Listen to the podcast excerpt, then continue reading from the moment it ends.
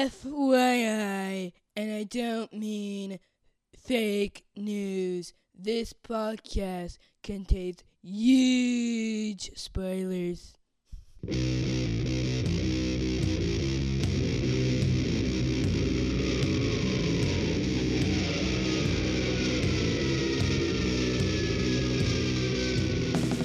Hey everybody, welcome to episode 323 of the podcast that goes snicked. Snicked. I'm your host, Jason, and I'm joined once again by the lovable, the huggable Excalibros, Dan and Georgie. Hey guys. Hey. I'm huggable and Dan is lovable. Yeah, it's interchangeable. It could go either way. Awesome. Well, this is our March Madness Round 2 episode. So, if everything goes according to plan, and let's be honest, when does it? But if it does, you will have not one, but two episodes in your feed to sum up everything Wolverine and X-Men related from March that you could ever want to hear us talk about. So, we do have like 64 comics to cover. Oh my goodness. I'm falling asleep just thinking about it. So before we jump into the comics,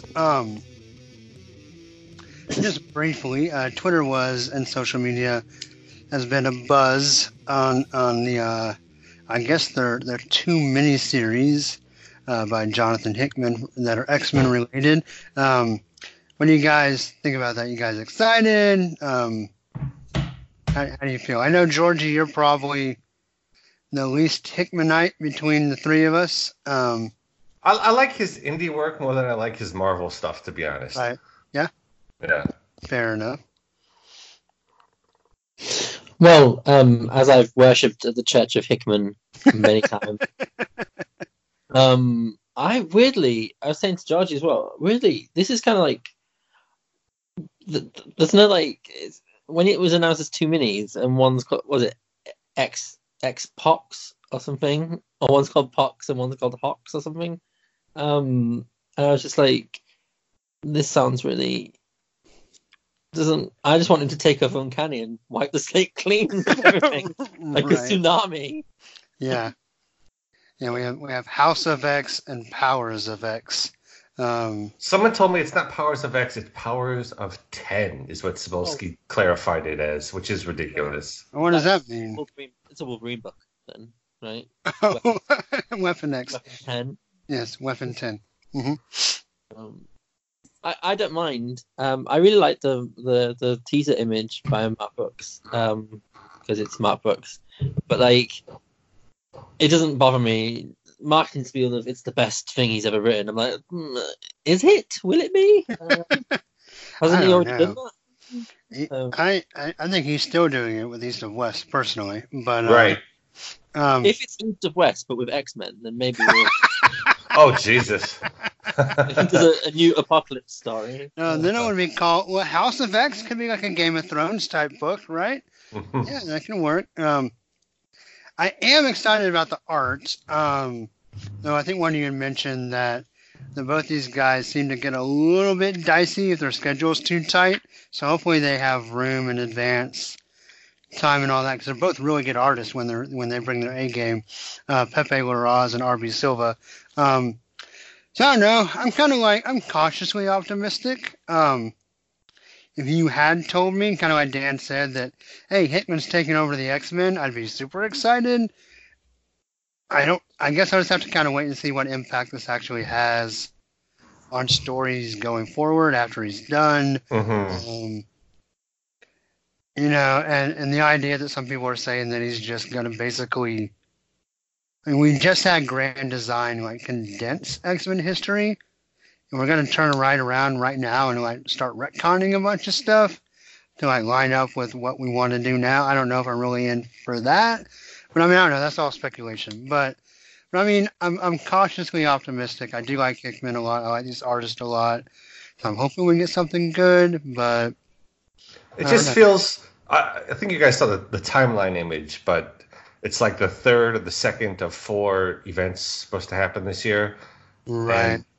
I'm just like kind of tired of X-Men events. It's just like perpetual events now. So that's what has me frustrated. Yeah. When does it come out? July. Yeah, July. Yeah, it's not that far away. Not that I'm being nice to Rosenberg, but he doesn't even get enough chance to like breathe before that happens. Like his book. And is Uncanny going to carry on while these books are happening? I think Uncanny carries on. So it's basically going to be like when Astonishing X-Men first came out, where it was just like, I ignore everything. This is just going to be me doing nothing. Nothing has been said about Uncanny continuing or not continuing, but right. no word probably means it's still going to continue. But why bring Hickman back if you're just going to do two minis with him? That's, I think, the biggest question to me is, what does this inevitably lead to? And if all he's doing is like reshaping the universe somewhat, I mean, it could still be good, and he's still a good writer. But I'm really curious to see like when all the dust settles. Are we right back where we are right now? Is it something different? Is it just more of the same? Which honestly, X-Men history right now would have me lean. I mean, I hate to be like the douchebag who doesn't have any optimism, but I don't know if I really believe that even Hickman can really right the ship in just two miniseries. So I don't know. But I guess I should be happier. All right. Well, I guess it's just the wait and see game. Yeah, then. Yeah. I mean, that's a reasonable, rational, online way to handle things. So I don't know. I'm bored of being told to wait and see if a gay character's in a book these days. Oh man, I'm bored of that waiting and seeing. Right. That's Marvel's thing though at the moment is something might happen. Wait and see. So maybe what we find out is Hickman didn't even write any of them. He's just like there in the book itself. Wouldn't it be hilarious if it was like story by Hickman, but written by Rosenberg or something like that? No. Or it's story by Martin Guggenheim, but Hickman is the character telling us what happens. Yeah. Oh, gosh. Okay. Well, so we do have a lot to cover today, and we'll probably cover things fairly quickly. So listeners, strap in. We're going to kind of keeping with the March Madness theme, we're going to full court press these books. So, and you know, if you don't watch basketball, then just ignore me. But we're going to start off with pretty much the whole month of March for Uncanny X-Men. That's going to be issues 12, 13, and 14. Now, all of these covers are by Salvador Larroca. We have one with Wolverine with big old claws and Cyclops with a tiny little optic blast in the background. And then we have one with Cyclops' crotch above a bunch of digital... basically, I'm assuming that's the web... the X-Men dating... online dating profile pics. Especially Mystique's there. She's the only one to looking like... Ugh. Well, Mojo's... He's hamming for the camera as well. And then our last cover is the one that we've been seeing forever in images. It's got like... What's that? That image got me in trouble. Yes, so. It did. You guys are about to get in a lot more trouble than I do. But to be fair, Dan was like, so what's the... It was a little bit like kind of tongue-in-cheek, but it was like, hey, what's the... Looking at the cover... What does this mean for the tone of the book? Right. And the writer was like, what do you mean? What does this mean for the tone of the book? It's just the cover. You. X-Men Red fans are the worst. Right. yeah, I remember all that. It was a really honest question. Like, hey, it looks kind of like ominous. Is the book going to be a little ominous? What do you mean ominous? Don't ask questions about artwork. So it was an odd exchange. I think my favorite part about this cover, and you guys may have mentioned this when y'all were talking about the cover, but it looks like Cyclops is crying out of his visor. He's not happy. He's not happy. And of course, we have Wolverine behind him and Franken Havoc or Troll Havoc, maybe, and then the New Mutants. I think my favorite thing about this cover is that Multiple Man and Danny Moonstar are like looking away from everybody else, and Multiple Man Jamie kind of has his head cocked, like, oh, what's that over there that we can't see? Anyway, these covers are fine; they're okay. So I think let me double check. I think all these creative teams are exactly the same. We have Matthew Rosenberg, writer, Salvador Larroca on art, Rochelle Rosenberg on colors, VC's Joe Caramagna on letters. I think that's the same on all of them. No. Guru Effects does the colors on 13, and then they also do the colors on 14. Okay. Excuse me so much. So what we have here is basically in issue 12, having gotten away from all of the bad guys, from issue 11, Wolverine is sewing Cyclops up, and there's some pretty good banter there.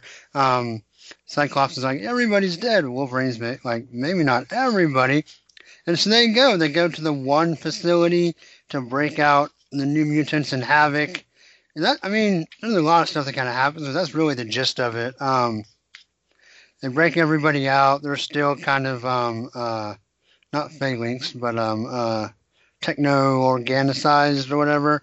And then Havoc's like a human battery. But they get everybody and get everybody out. And, the one guy's like, they had to leave Strong Guy behind because he died. And then we move on to 13, and this one, basically our team is recuperated. Most of the characters kind of sound okay, except for Havoc, who doesn't sound like Havoc at all. Then Cyclops makes a list and puts it on the pool table, and it's all the bad guys you can think of. It's actually kind of an interesting little list, but that's their plan. They're going to be proactive. They're going to take the fight to everybody else, and try to redeem what's left of the X-Men. So they go after Dark Beast first.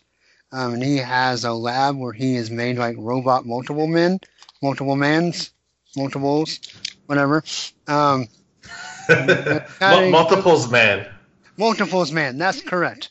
Georgie wins the grammar award. So it turns out Dark Beast, I forgot that he had died, but I guess he died. But when he came back, his head was drawn up. In like the first issue of Uncanny, or second issue, Bishop was on a mission infiltrating stuff, and it was. Oh yeah, it was that background story with the Sugar Man, right? Okay, yeah. Okay, gotcha. Well, anyway, someone took his head, and instead of putting it on a pike, they put it on a new cybernetic Dark Beast body, which has like spider legs and shields and Dr. Octopus arms and anything you could hope for. But then you can get stabbed and turned into a gorilla by magic. And then Cyclops has trouble sleeping.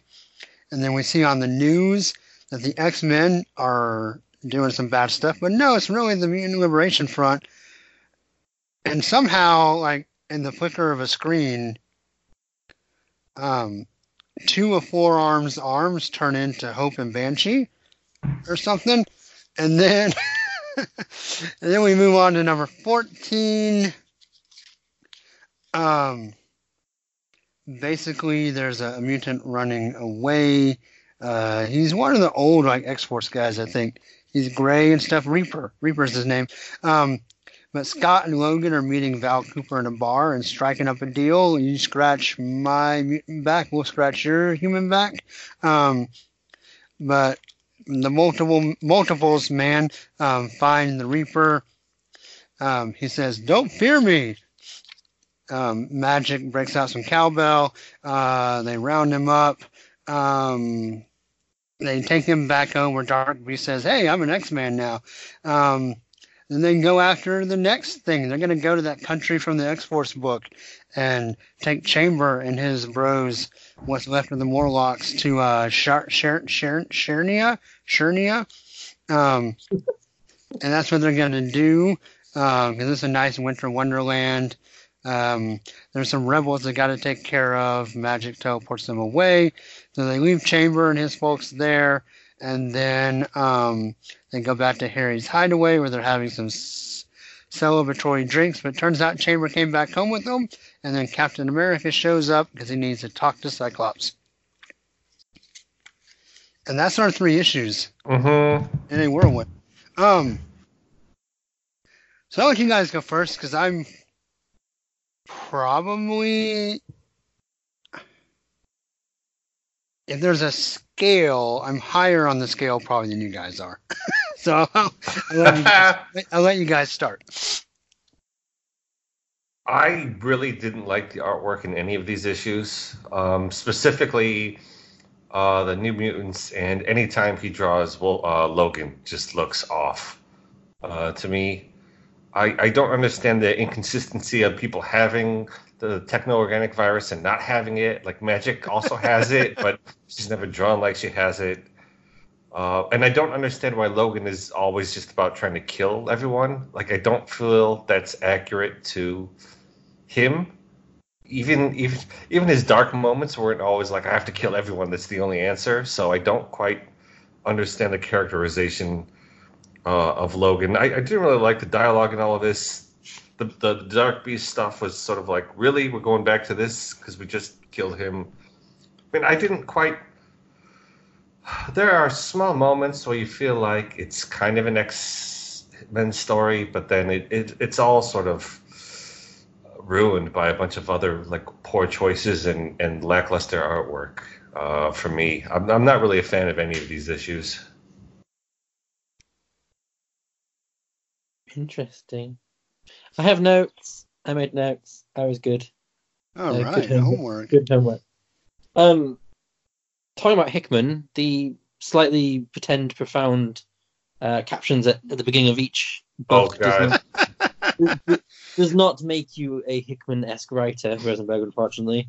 They're almost utterly all pointless, especially in context of the theme of each book, which is amazing.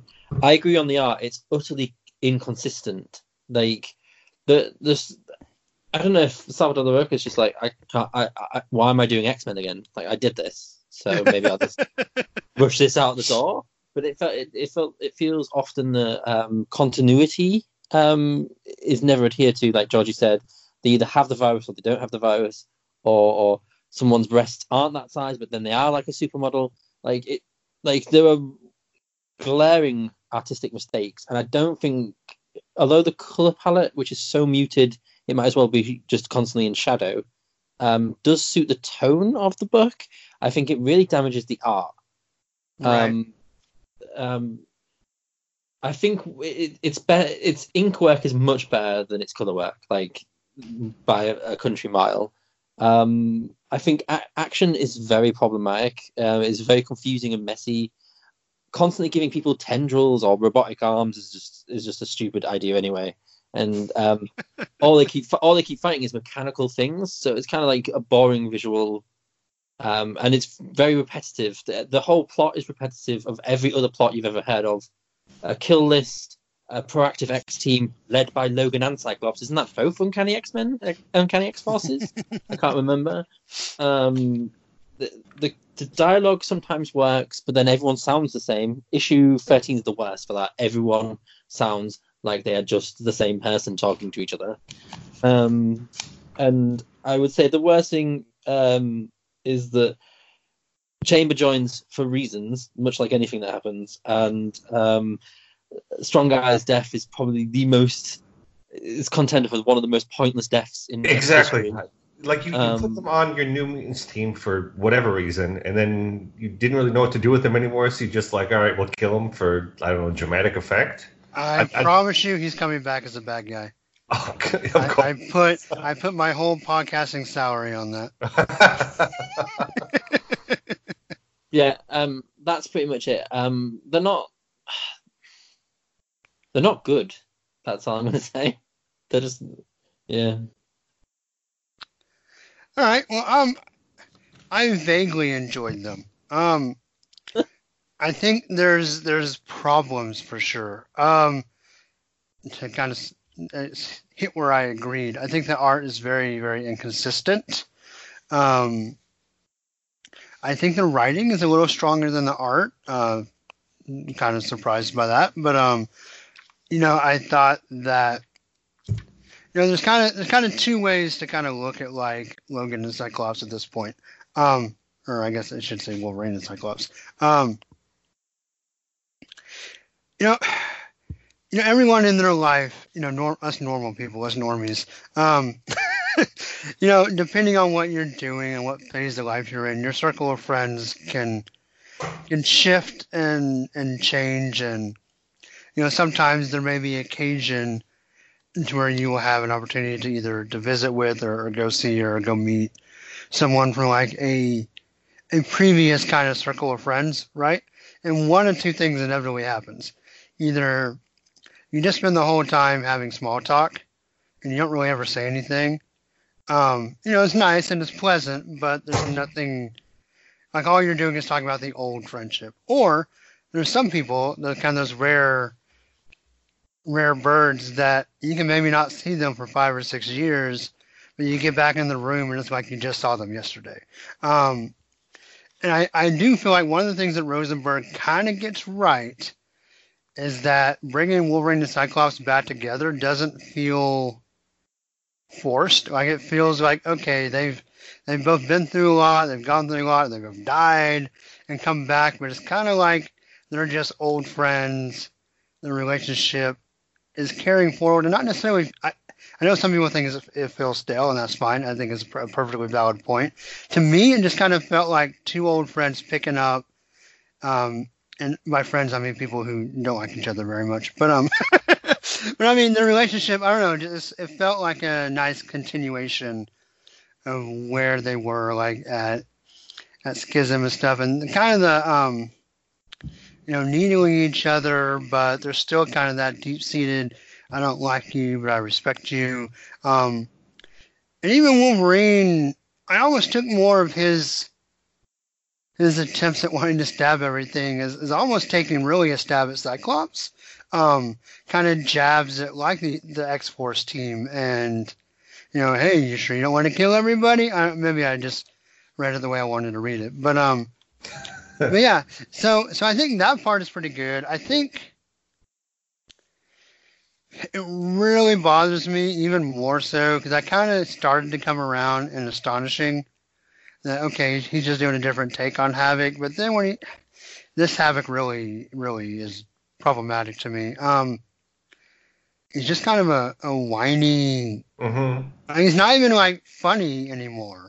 I mean, at least in Astonishing, he was kind of the lovable loser, and he had some really good, like, one-liners. Now he's just like, oh, even though I've, you know, first-hand experienced multiple times, and even been a part of one of the times where everyone thought the X-Men were dead, and they eventually came back. Oh. This time's forever, and we have to completely change our worldview and our lifestyle and our mission because these X-Men are never coming back, no matter what. Full stop. And that just seems ludicrous to me. Not that somebody would think that, but that he would think that. Right. Just feels stupid and lazy. I do think the art, I completely agree with Dan that the colors really kind of make it messy. It kind of, I'm not comparing the two necessarily because I like one of these more than the other. But it's sometimes like you have to be really careful coloring and inking Bacalo. Right. Because if you don't do it right, you just can't read it. And it doesn't make him like a worse penciler. It just means he didn't handle it right, and so it's unreadable. I think there are parts of this story that get really, really murky, but then there's parts that are really kind of vibrant, like the one scene of Magic, where they show like the wide horizontal panels of her, like with her new like Doctor Strange magic, like where the colors actually kind of pop and you can kind of tell what's going on. I think LaRocca, his action poses are still pretty good. I'm not saying the action is all that clear, so I'm not disagreeing with Dan there. But like Wolverine, like slashing his claws and in his uniform, look pretty good. I think where he's really struggling, and where he struggled on his recent Star Wars run, is his faces are just really unappealing. And not in a way like, oh, everybody looks like a normal person. They're not super handsome. But just, I don't know. There's weird things going on with some of his faces. They all look kind of ugly and almost like misshapen. And like, if you could make... They always look super gloomy and like faces like sagging kind of a way. Yeah. And as far as the New Mutants and the virus, I don't really care, so I will neither award nor take away points for that. And I'm just not invested in what's going on there. I didn't read the miniseries. I don't really know how it ended other than what you guys told me, and, you know, whatever. So I guess where I end up is I like parts of this. I think there are parts that show promise.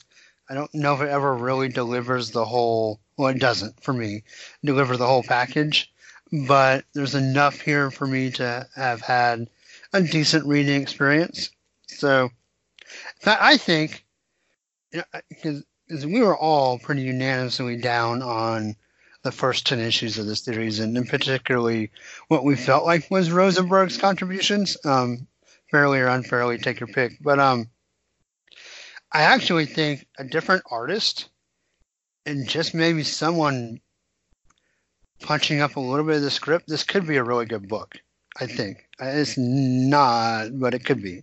So I don't know. I don't know. I'm wishy-washy.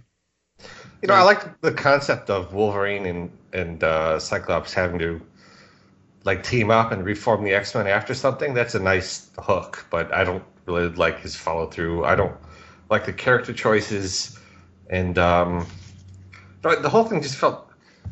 You're right, the first 10 issues are really bad.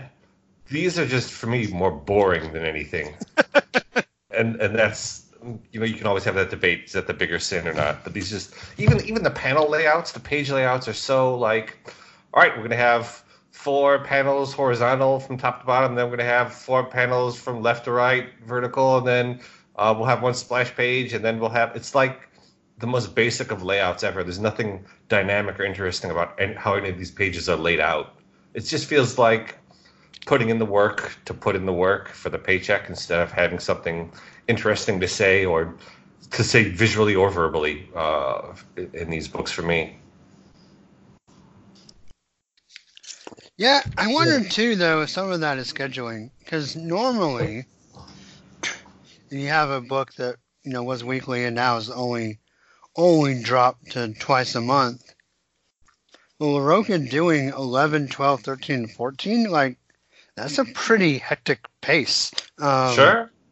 So I'm sure that's probably part of it, too. I don't think that's an excuse, but I do think it definitely contributes to maybe taking some shortcuts and not really looking at necessarily the paneling, but just trying to finish what's in the panels, because I think when you get really interesting like panel layout and stuff, people take a lot of time to really carefully like think about how they want to do that. Uh-huh. And I think you're just kind of reading the scripts. All right, you gotta workhorse these bad boys out. You know, slap the squares on there, put the script in there, and you know, get some breakfast. Yeah, whatever. Uncanny supposed to be... It's back. It's supposed to be special, but it doesn't feel special. It just feels like putting in the work.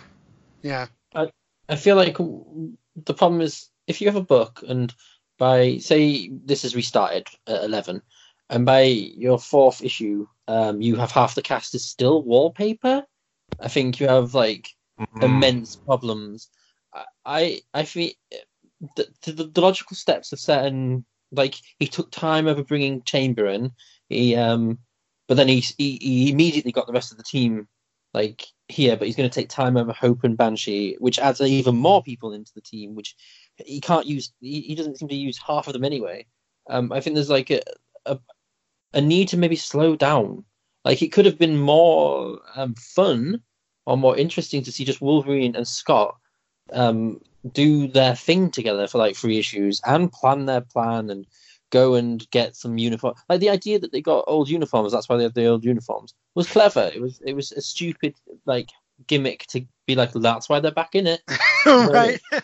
And I thought that was quite, I thought that was fun. I was like, that's what I'd rather, like, it'd be fun, like, they have to go, I don't know, reclaim the Blackbird from somewhere. Or if you want all of these nostalgic moments, I think if they just let those two characters breathe together, and it is refreshing, because let's be honest, when, before they both died, Wolverine was died in the wall, I will stab you whenever I see you, Cyclops, because that's what Marvel wanted Wolverine to be like. And you could even tell that Bendis was like trying to bend that rule. So it's nice to see them not like, you know, I'm a massive evil person, and because Marvel said I'm evil, and now Wolverine wants to stab me all the time. I really, to that point, I really like where Wolverine's like, I'm not your biggest fan, but hey, we can do this, you know?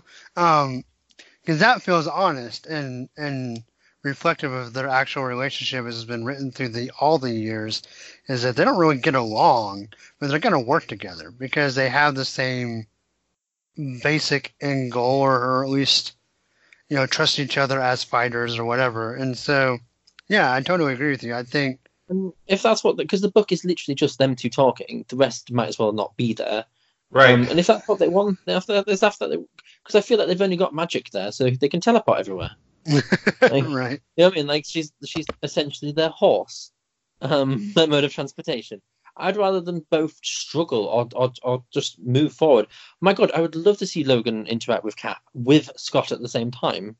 Right. So next issue should be interesting. Should be. Probably is going to be boring, but should be interesting.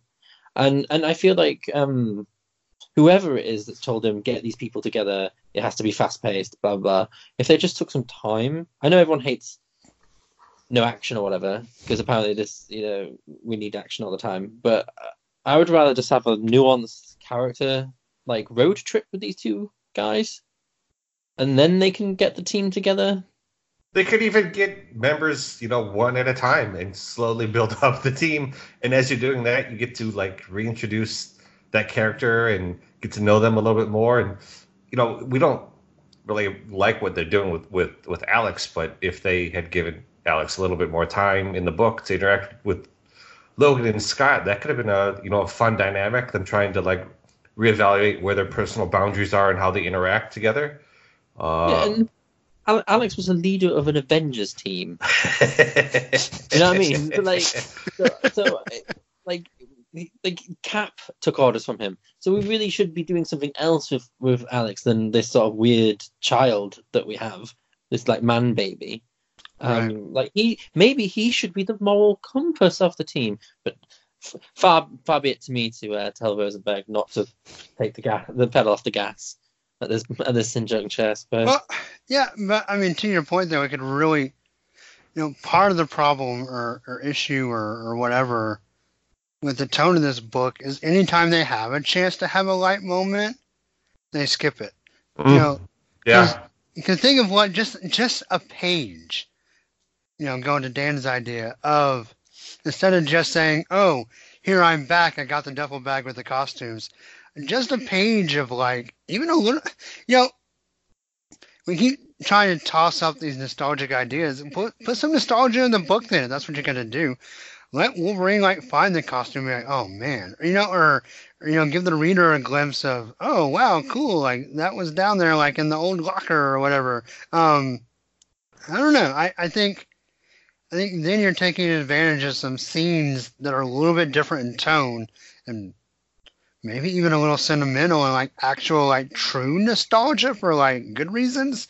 I don't know. Those costumes could be a good catalyst for how the X-Men used to behave and used to be viewed and what their principles used to be, you know? Right.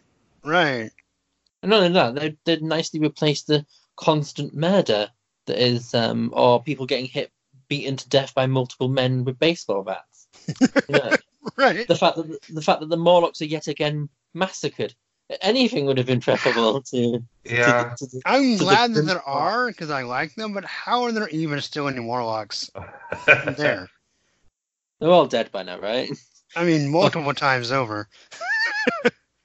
I think that's they don't actually give them any names so that they can just have nameless, faceless bodies in the pool, and then say, "Oh, we killed 50 more of them again." And what was it? Right, the one point that I have to make actually about everything is, what was the point of Chambers' hate, like "fuck you, Cyclops" moment in that first issue, to then literally be like, "Go on then," like 4 or 3 issues later. I know it's all about you scratch my back and I'll help you, but wouldn't Chamber just like stay with the Morlocks like he was supposed to protect them? Maybe just. But he wants his revenge. It makes that just, and that's not Jono, by the way. He's not a revenge-seeking goth. He's just a goth, like, you know what I mean? So I don't know. All right. Well, we should probably move on for the sake of time. When you guys want to rate these 3 issues, you can do them together, separately, whatever you want to do. As a whole, I'm going to give them 2, but it's a low 2. Yeah, I'm also there with 2s, and it's an unexciting, uninspired 2. I don't feel anything when I read these. I'm just like, all right, those are pages. I guess I read those. Okay. Y'all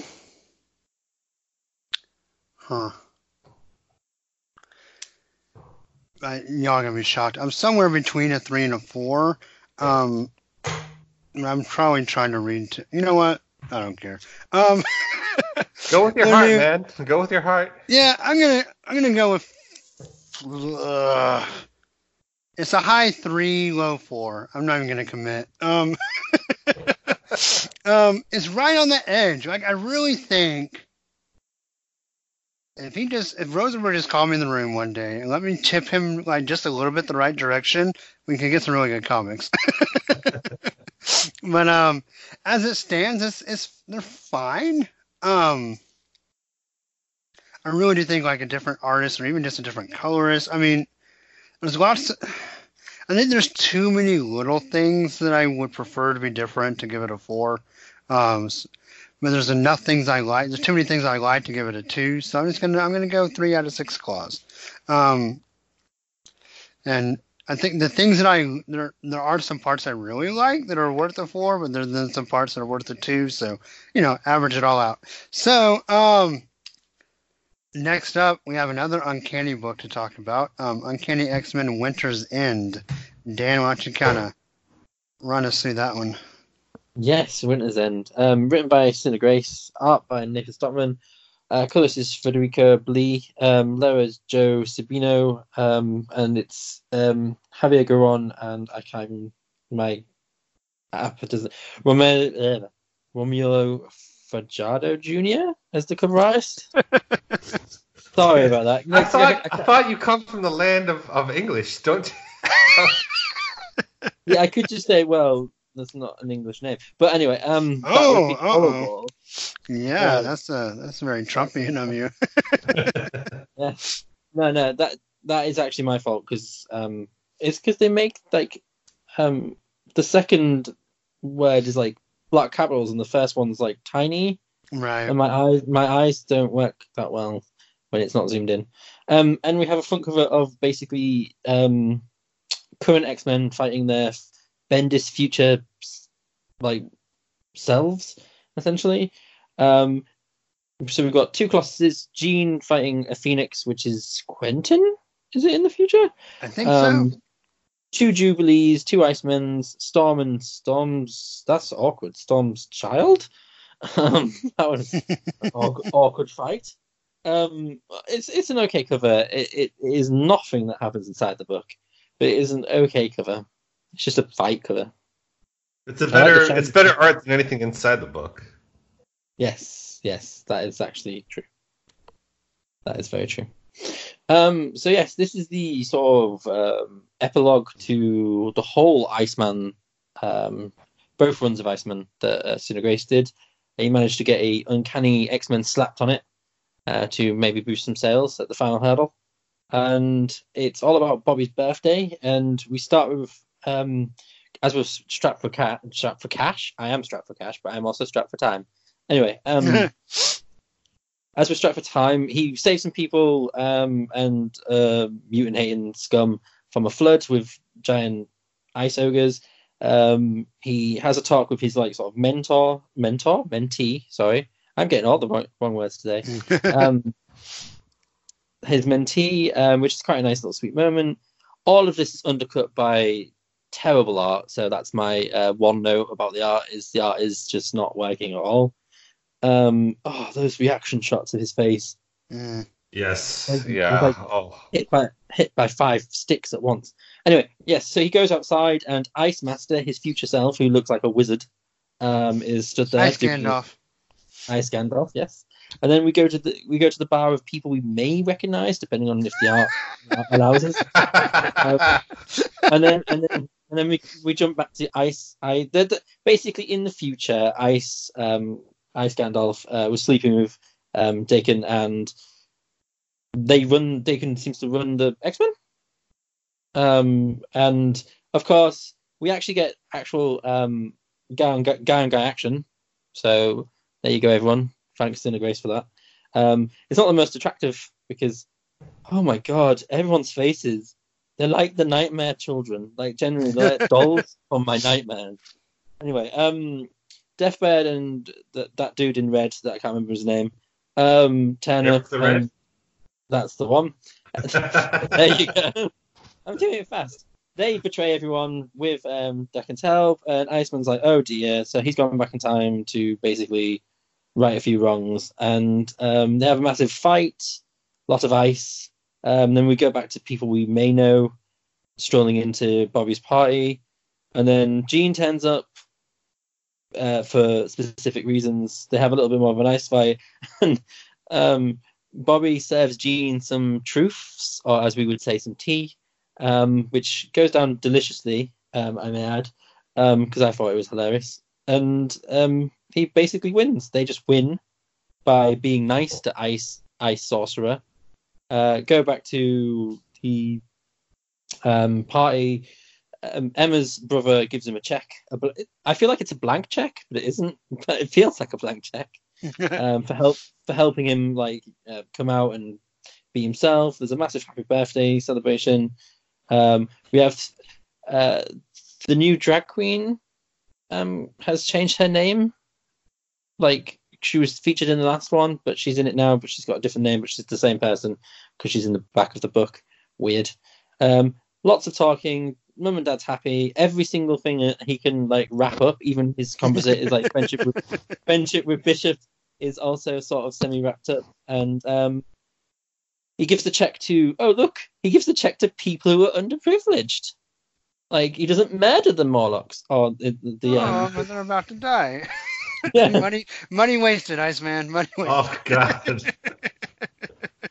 and then we have a really interesting and actually quite sweet thing from baby Iceman's boyfriend sent him an email, and obviously he has all the memories of baby Iceman, and that must have been horrible in the shape form.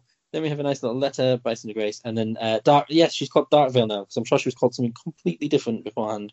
And she is like those old school character pages is how it ends. So essentially, Cynthia Grace basically sprints to the finish and ties every loose end, because he knows for a fact that Iceman will be straight in the next year or so.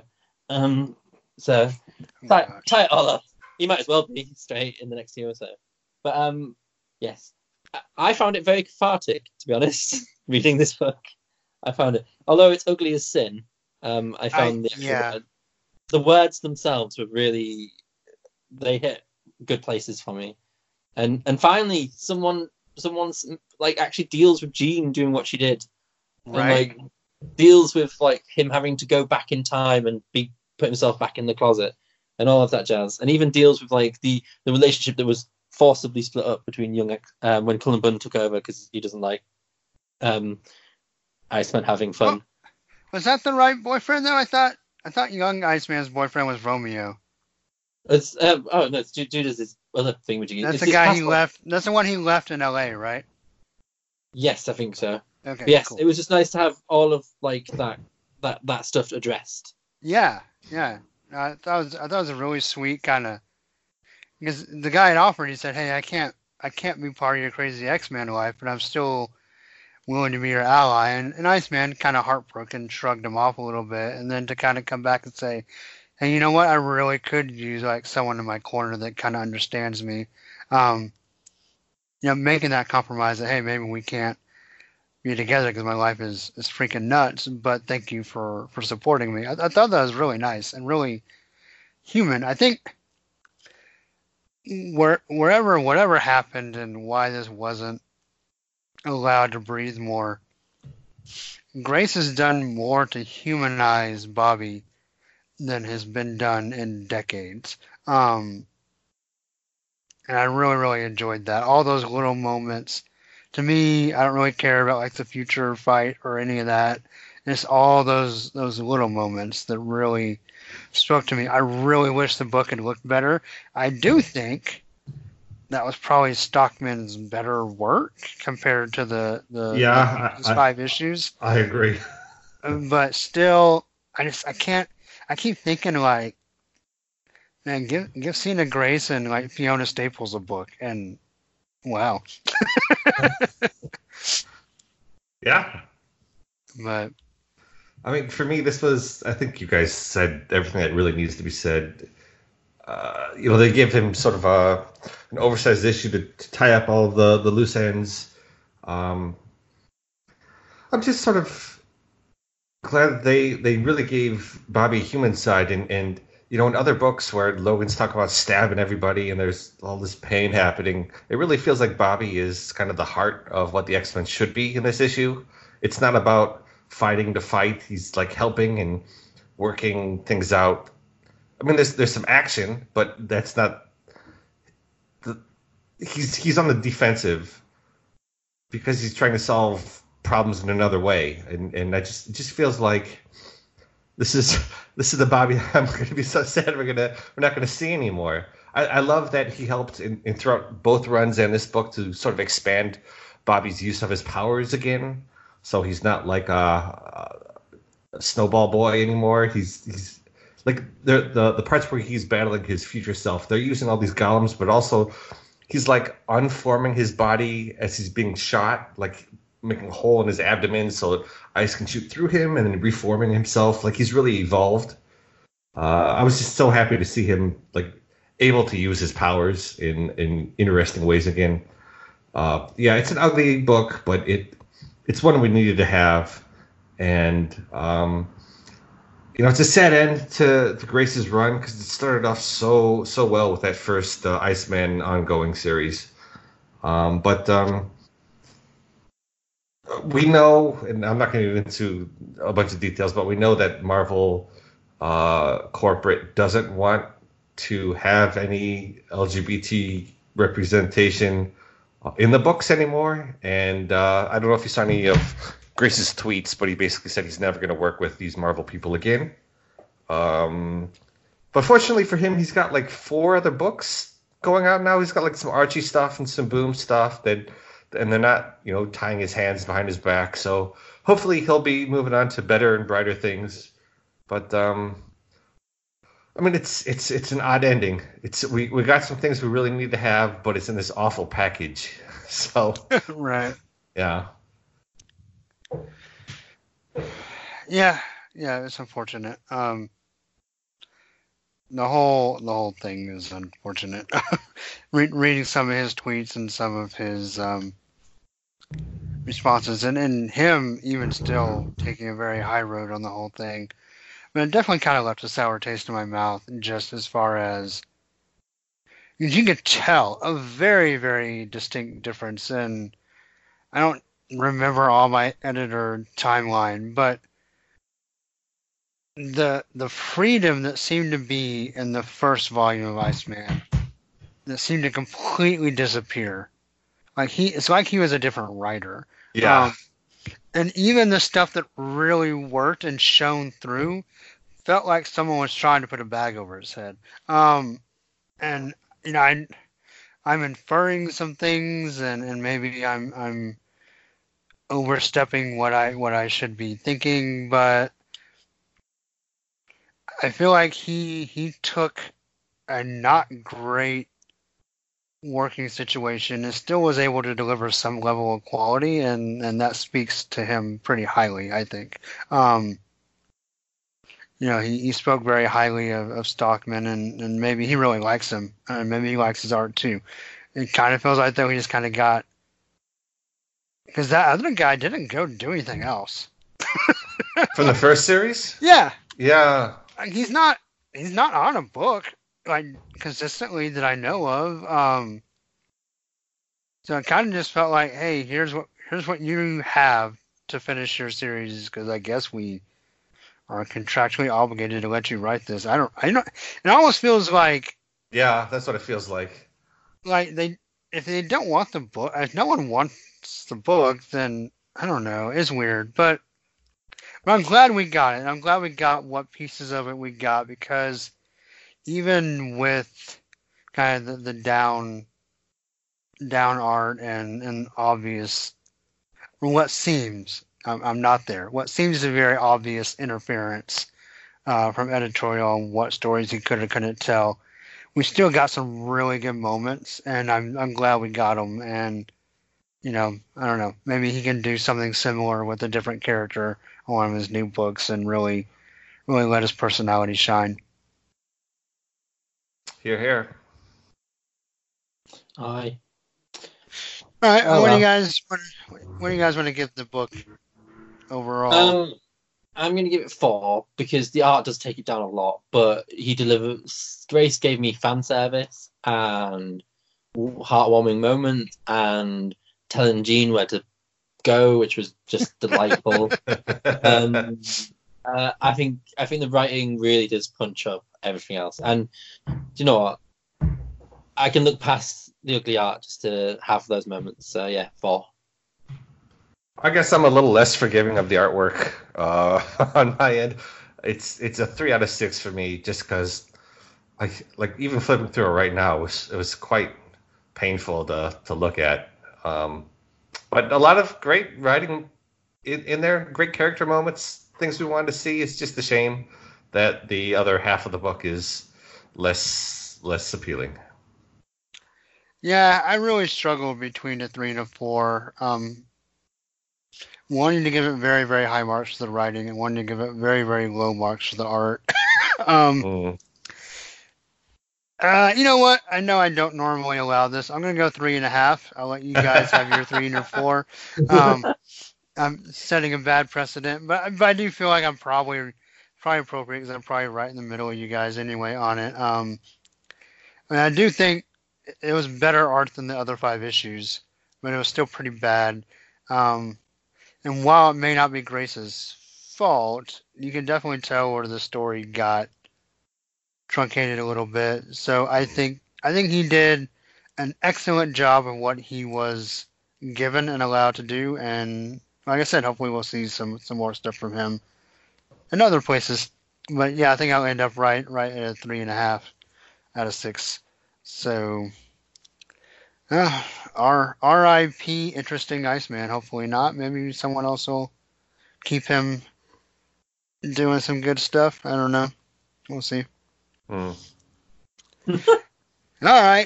Well, that was a downer. George, I gave you probably the worst assignment of all 3 of us. It was probably about 100 Age of X-Man books that I'm just going to kind of let you. Why don't you just tell us, like, generally, direction, how close are we to solving this, and then you can talk about whatever you want to talk about. How close we are to solving it? Yeah. I don't think we're close at all to solving any of this. I guess these are 5 issues, so we're 2 issues in on some of these and 1 issue in on others. I can go over just sort of like the general what each book is doing. Yeah, that works. First, so I'll start with Marvelous. Age of X-Men, the Marvelous X-Men, which I find to be the most boring of the books. It's a snooze fest completely. I don't remember what happened. Yeah, they were like fighting forest fire in the first issue, and then we're gonna see in Extremis that that forest fire was artificially created so that the X-Men could look like heroes. That was the first issue. The second issue. the Apocalypse comes out with his band of people who are like hippies, kind of culty, saying like, you know, it's okay to love. And then the X-Men like observe. They start getting flashbacks of the other universe and attack a crowd. And then the X-Men go back to their mansion and sort of debate what they should be doing, which, like, this is written by Thompson, who's the architect of this whole world, and it feels like he doesn't really understand what rules he's put in place and what he hasn't. Oh my goodness. Are the X-Men fighting Apocalypse? Are they not allowed to fight him? Do they want to stop him? Do they want to let him have his peaceful protest? Like, it's all over the place. Yeah. Well, there's that, but then there's also he kisses people, and they talk about family, which has been outlawed in other books. But in this book, they're like, yeah, it's okay, just let him do it. And I don't understand what the rules are. Like, if you're gonna, the biggest thing with genre, especially anything like science fiction, is these are the rules, and this is what you have to follow as your premise, and what's the story that you tell within that. But if you can't even follow the simple, basic rules that you've set up from the beginning, I don't know what to take from this. Right. So that's my problem with Marvelous. They don't really know what they're doing. For the Apocalypse book, it's I always confuse the names here. It's Extracts. And the Extracts, because there's the Extremists and the Extracts. The Extracts, it looks like a bad Saturday morning cartoon book, artwork wise. There's a lot of like weird eye placements. It's kind of like poppy colored, but it's not really well done.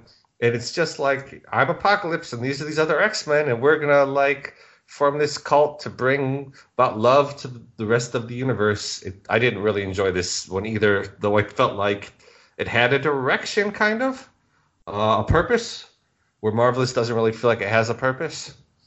Moving on to Prisoner X, it's really not worth your time at all. I read it once and I don't remember it, and I don't want to revisit it again. Next Gen, I felt, I don't remember, did we cover issue 1 previously? Yeah, we have. Mm-hmm.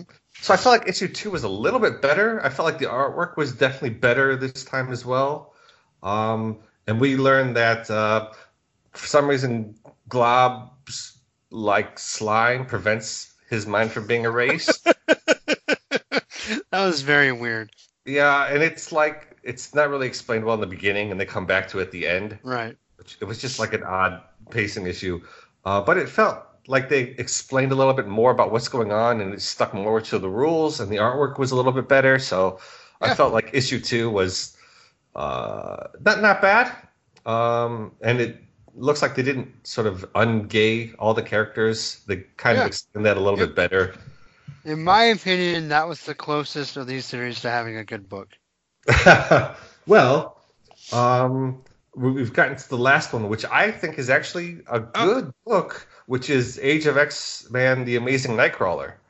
I feel like the artwork on both of these issues is quite good.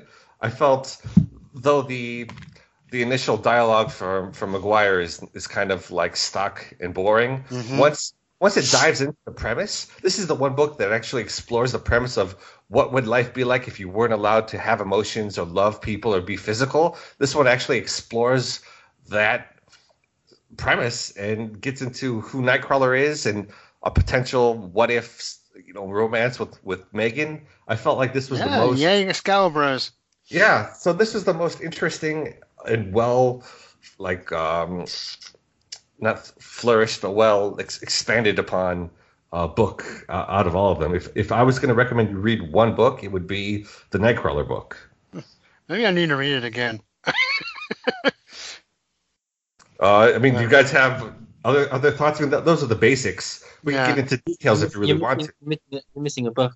Uh-oh. Extremist, number 2. Oh, shit. Yeah, I didn't want to talk about that one. So Extremis is ugly artwork, both first and second issues. I thought it was awful. I feel like the first issue is kind of, the characters featured in that book don't match how those characters are acting in other issues, which was odd. Right. And then in issue 2, it was kind of a jumble of words, especially in the beginning, that didn't really signify anything. And then you find out that Blob is in love with Psylocke, even though he's part of the group that's not supposed to allow love. And then they've got this rat mutant who's trapped in the basement, and they do some very heavy-handed, like, but you're torturing me, don't you see it? And it's, I don't know if this is supposed to be deep, but it felt like very overt and very, like, hit me over the head with ideas. And that continues even further because Psylocke goes to visit Blob, and there's just, like, Claremontian to the nth degree here of just word bubbles all over. I like that part.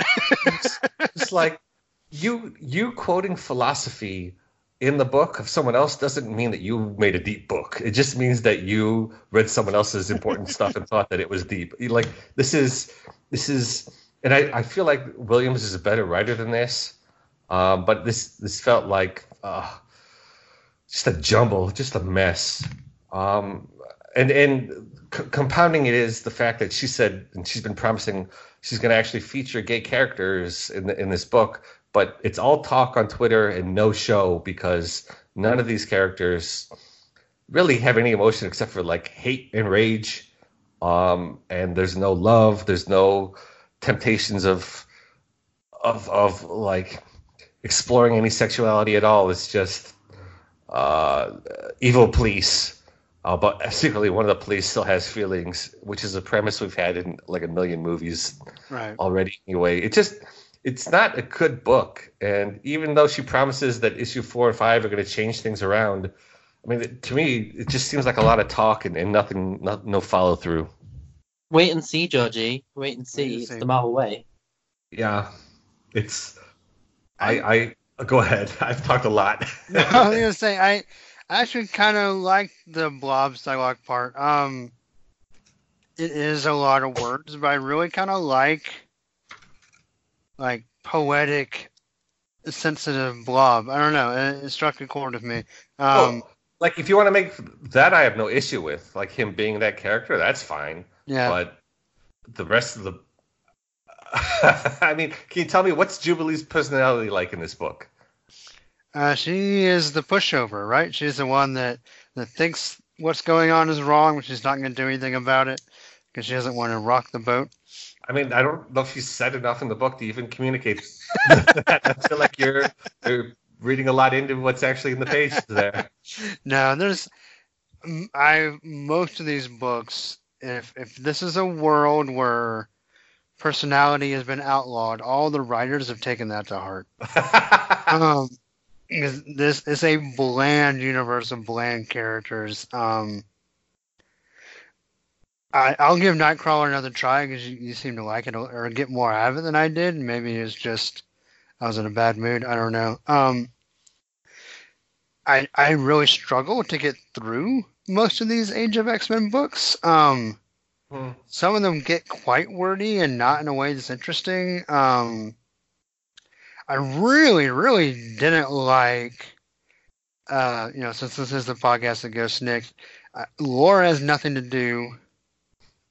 When she finally kind of sniffs out, oh, I have a sister, and then just immediately gets brainwashed. They might come back to that, I hope, maybe. I really did not like Gabby's personality in Prisoner X, which sucks because I love Gabby. But she was just... And it wasn't that, I don't know. I mean, I know this is a different, it's a dark mirror or whatever. And that was not. But she was just mean. And just, it was like a complete opposite personality more than a different twist personality. You know what I mean? Like, and that I don't really like. Like, you take, like the Blob thing. It, obviously, in our universe, He's kind of gross, but if you take the insecure thing and then just change and tweak a little bit, maybe you can get to a sensitive, poetic guy who has lots of books, but at the office he's just really kind of nebbish or whatever, and pulling his job. But to go from Gabby, who is super fun-loving, almost saccharine sweet, and just make her like uber witchy, I don't know that. As a huge fan of the character, that felt a little off-putting. And what could have been, plot-wise, one of the more interesting books, you know, Bishop going to jail, where all the people who have seen things. And then you got Beast, who's also, like, way out of character. Especially when they're all supposed to be like in there because they've shown human emotion in a good, or been together with people. Like, right. Are these just like loving, caring people, or are they all just psychopaths? Right. So. Or did these keep hugging people even after they got in jail? So they've just electroshocked him and lobotomized him so much that he's a monster. I mean, but then tell us that. You know what I mean? I don't know. I'm sorry. I'm making you guys read all of these. I think they're pretty terrible.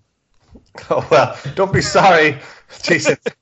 It's not your fault that these books are being released. Oh man. Dan, do you have any thoughts on these books? I do. I have words I wrote. I'll be quick.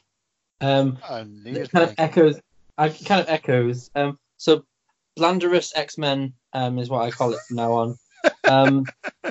The script is kind of like watching those dummies in shop windows do nothing but think they're moving. You know, when you like look at them like, is that moving? That's kind of what the script is like. The art is very clean and kind of goes with the very... I really like the fact that the art is stripped away of emotion, because at least the artist's got it right. You know what I mean? So I quite like the book in that sense. But it's like literally watching paint dry, but even that's more entertaining. Anyway, Apocalypse is maybe my favorite one, the Apocalypse one, because it felt like there was some sort of life to it. But it could kill itself in the next issue for all I know. Like it felt like it had the most potential to be entertaining. The art is vibrant, and yes, it's ugly, but at least I elicit an emotion towards it. Right. Like it's possibly the most fun one because it just seems so stupid, and I feel like the writers were very tongue in cheek about it. And I was like, okay, I can maybe get behind it, but then if you become, I don't know, it might get worse. Prisoner X kind of super forgettable. It's essentially like, what if the X-Men did Oz? But what we're doing really is that song from Chicago. Like, you know what I mean?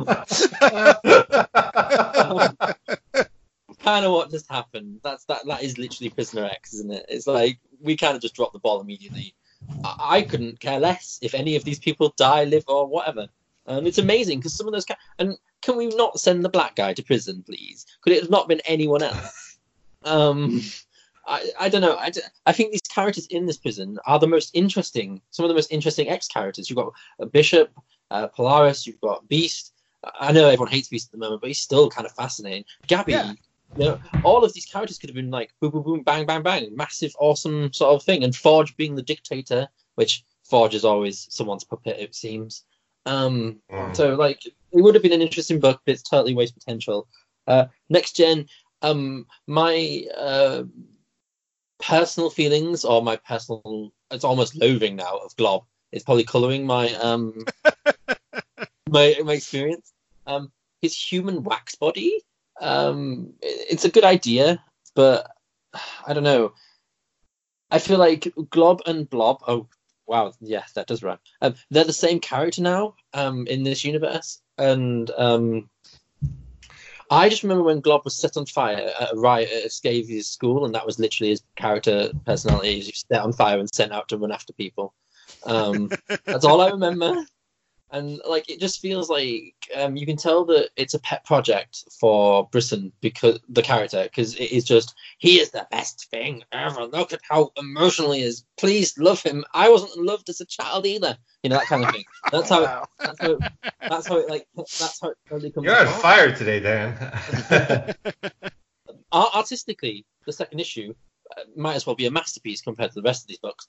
But the second.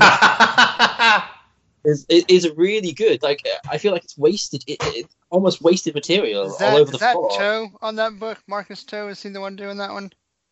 I think so. He did a really good job. I'm a bit iffy about cults, especially when it involves gay characters and cults, because that seems to be a thing that's happening in all TV shows at the moment. But I'm iffy about cults because you read Apocalypse and it's not culty as it is in Next Gen, where it's like, let's sit around and pray and like burn insights. But they are sort of like part of his cult, though. Yeah, but I mean, like, it's like his cult seems a bit more free swinging 60s. They're breathing in everything he's pouring out though in Next Gen. I suppose so. I do like the fact that they're breathing in a mutant. That kind of is interesting.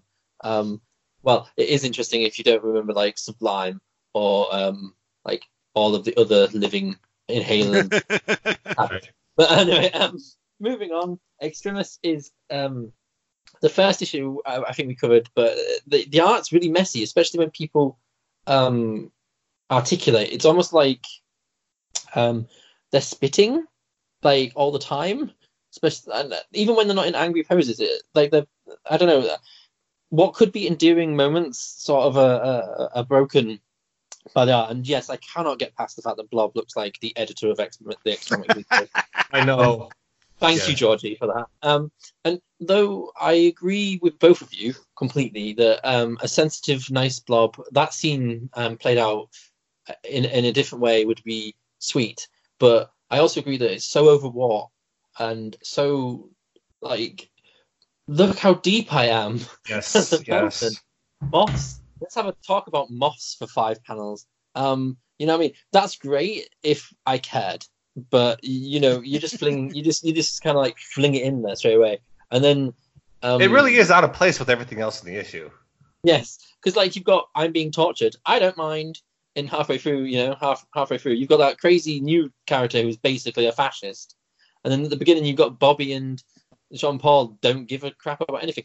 Oh yes, Bobby picks up Psylocke because hug, but we are the people that are supposed to stop people from getting picked up and grabbed. So you know. Who gives a shit? Anyway, Nightcrawler, I am not with you, Georgie. I find it rudderless. Like, it feels like there's no story. I feel like there's no story. It is just character-driven, which is fair. The first issue is literally a blank page. Like, yeah, I don't remember anything from the first one. I can't recall much. Though I will agree with you that it is the only book that has actually dealt with any of the issues regarding family, intimacy and general emotion, which is weird because he's in films where he's eliciting emotions. Well, yeah, that's my question. I was like reading it, and there's posters in his room about him being in like Titanic and other movies, and he's kissing on these posters, and I'm like, so once again, the rules are that if you're a movie star, you can like do it for the movies, but you're not supposed to do it in real life. But if you're not supposed to do it in real life, why are we fantasizing about when? I was going to say, so is the movie supposed to replace? Like, oh, just watch these and that's your emotions. Maybe. It would seem like that would incite emotion, right? Yeah, it does have like one of the best scenes of the whole Age of X-Man is where he talks to the little boy, which reminds him why he's an X-Man, which I thought was really sweet. Yeah, yeah. And it felt the most like Kurt. And this is the only book where the character sort of is alternate, but still could be seen through a lens that's our Kurt that we know. Right.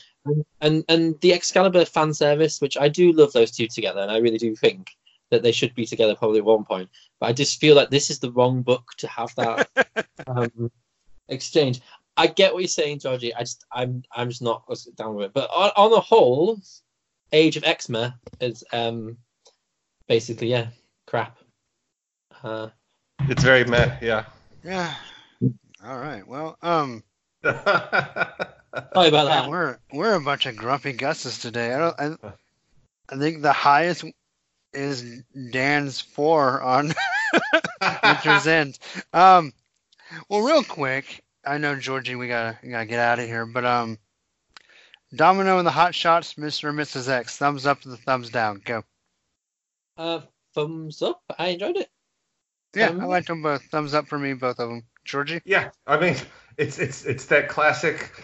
Well, I guess not classic, but it's the contemporary problem that all the team books for X-Men are kind of not hitting the marks, but the single issues. Rather, the single character focused or pair focused books are allowed to breathe and explore the characters and use. They actually attract some good artists, so it's quite amazing how this works. I feel like a long time ago it was very opposite. Like you put all the great artists on Uncanny, and then someone else does a mini as like a way to work themselves up to like the upper tier books. But now it's like all the great artists don't want to be on these The Team Books, I don't get it. You think Marvel's lost the script on Team Books? I think it's the schedule. Just in general. I think it's the bi-monthly schedule is killing decent artists. Like, yeah. We're getting people who can get the work done, which that's not a dig at them. They're like, you have great artists that can do like two a month, but I feel like that they're getting people that they might be able to get cheaper as well. Yeah, that's be what I think. More pages they pay out a month. Yeah, I don't know. So. All right, well, dear listeners, tune in next time as we try to find gold in the turds. Wow. All right, well, guys, thank you for coming on and slogging through this with me. Where can people find you guys? You can find us on Twitter at Excalibur1. Through there, you can find us on our Podbean, and then you can also find us by Sketchers, and we'll be on iTunes and Stitcher and everywhere else. You can hear things. Google Play, etc., etc. Yeah, we should be on everything. Yeah. It's worth pointing out that we just included Generation X in our lineup. You guys are breaking me down. You are really making me want to read that, and I was going to wait till I got there in my flashback read through. But I don't know if I can. You guys make it sound so good. This Baclo artwork, man, is unbelievable. Yeah, it's because the present day stuff is garbage. So like, right by comparison. Yeah, so definitely, guys, go listen to Dan and Georgie talk about Excalibur, the old Exiles, since the new one got canned, and Generation X, and they are, mostly pretty positive on that show. So go hear them have some good books to talk about. If it's a good book, we're positive about it. Yeah, it's just... case in point, when Georgie was on the flashback very recently. Oh, yeah. Well, we both had a ton of great things to say, so it's all about the content. Don't blame us. Jason, before we go, I know that you just saw Captain Marvel recently. Yes, I did. Do you have any non-spoiler things you wanted to share about that? Go see it, man. I thought it was really good. Me and Ethan both had a lot of fun. It's not, to me, if you just break down like the plot from point A to B to C to whatever, it's not like on the same level as like a Winter Soldier to me, but there's so much heart and character in that book, and whether you want to get political or not, I think the message of the movie is so just delightful. I was not only enjoyed seeing it with Ethan, but I was proud that I took him to see it. I think it's, the kinds of movies that we need our youngins to watch. So I thought it was really good. Nice. And then lastly, I don't mean to hijack your podcast. No, go for it. And I'm the one that put the time constraint on. But did you guys hear about the... looks like New Mutants is still searching for a release, maybe? Oh, wow. Bless its soul. Someone tweeted out that the first trailer came out in November of 2017. Oh, gosh. Did it? Wow. Yeah, that sounds about right. It's never going to be released. Disney might release it as a video. Right, on their streaming service, yeah. No, an actual VHS. They'll release it on VHS. Oh, I'm glad you said that. Sorry, Georgie. So back to Captain Marvel. My only little wish is, because I got all the 90s music in there, I could have gone for some kind of 90s film wash, and so kind of make more. Oh. An homage to 90s filmmaking in some places. Mm-hmm. But then it might be out of place unless I do it the whole time, so it's probably a bad idea.